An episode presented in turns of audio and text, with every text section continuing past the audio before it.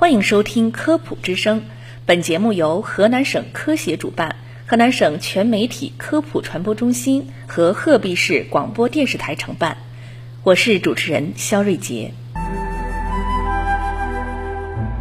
有些宝宝呢，一到夜里就哭闹不止，那么原因是什么？我们就来了解一下。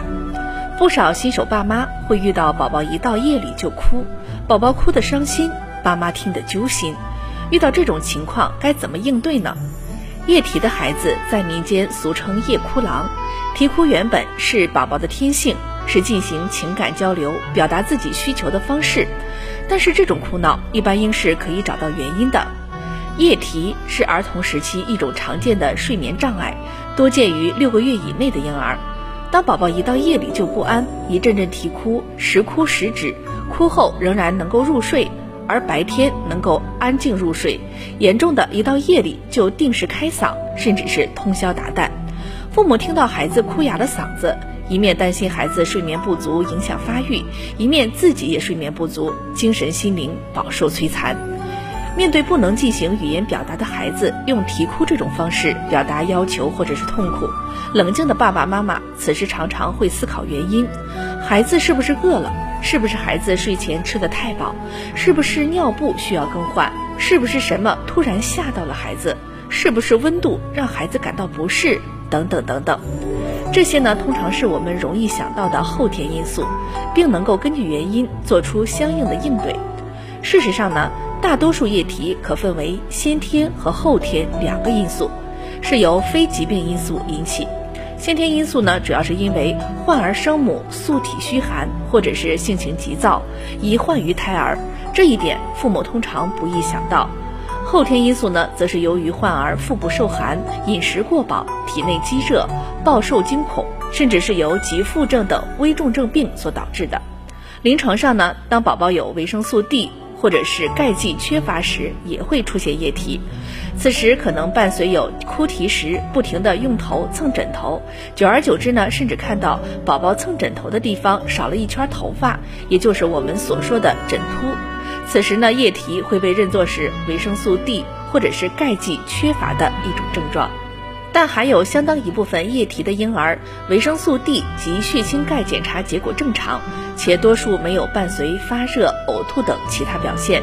此时呢，西医治疗方法多以镇静类药物为主，但长期服用此类药物的副作用比较大。中医认为，寒则痛而啼，热则烦而啼，惊则神不安而啼。因此呢，这种病是以寒、热、惊为主要的病因病机。比如保暖不当，使寒邪内侵，脾脏在五脏中又属阴中之阴，脾寒内生，到了夜晚阴盛阳衰，脾寒更盛，寒邪凝滞会使机体阻滞不通，出现入夜腹痛而啼。再比如呢，孕母饮食不节，孩子妈妈平时喜欢辛辣肥厚的食物。或者贪服了一些热性的药物，致使母乳性热，婴儿久而久之饮用性热的母乳，容易火伏热郁，积热上炎。夜晚呢，本应该阴盛阳衰，可心火过亢，使阴不能潜阳，同时呢，心主火，属阳恶热，孩子自然会烦躁哭啼。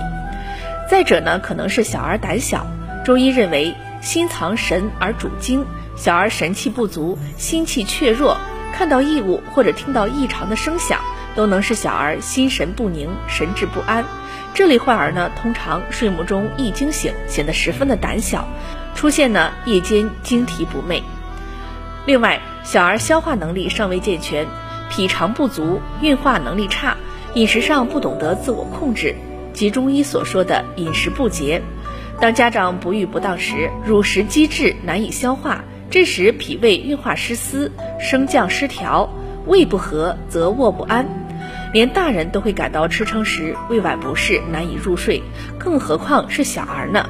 因此呢，不能用言语表达的他们，只能入夜眠而哭啼来进行提醒。在治疗上呢，中医外治法具有绿色、安全、简便、有效的优势，可使患儿免受针药之苦。通过辨证寒热虚实，调整患儿的机体功能状态，激发机体本身能动作用，从而协调脏腑功能，使神气充盛、阴阳平衡，取得良好的效果。临床上呢，以推拿配合涌泉穴穴位贴敷者多见，疗效优于单纯的推拿。还可以推拿配合中药内服，或配合耳穴，或配合眼包法，还有配合钙剂进行中西医结合治疗。不同推拿流派采用手法及通常的穴位通常不同，需要家长遵从医师的治疗指导。总之呢，面对宝宝的哭啼不安。我们要能够从宝宝的哭声中听出真正的需求，同时呢，为孩子培养良好的睡眠习惯，如定时把尿、睡前不过分的逗弄孩子，帮助建立良好的生物钟，让夜哭郎变成乖宝宝。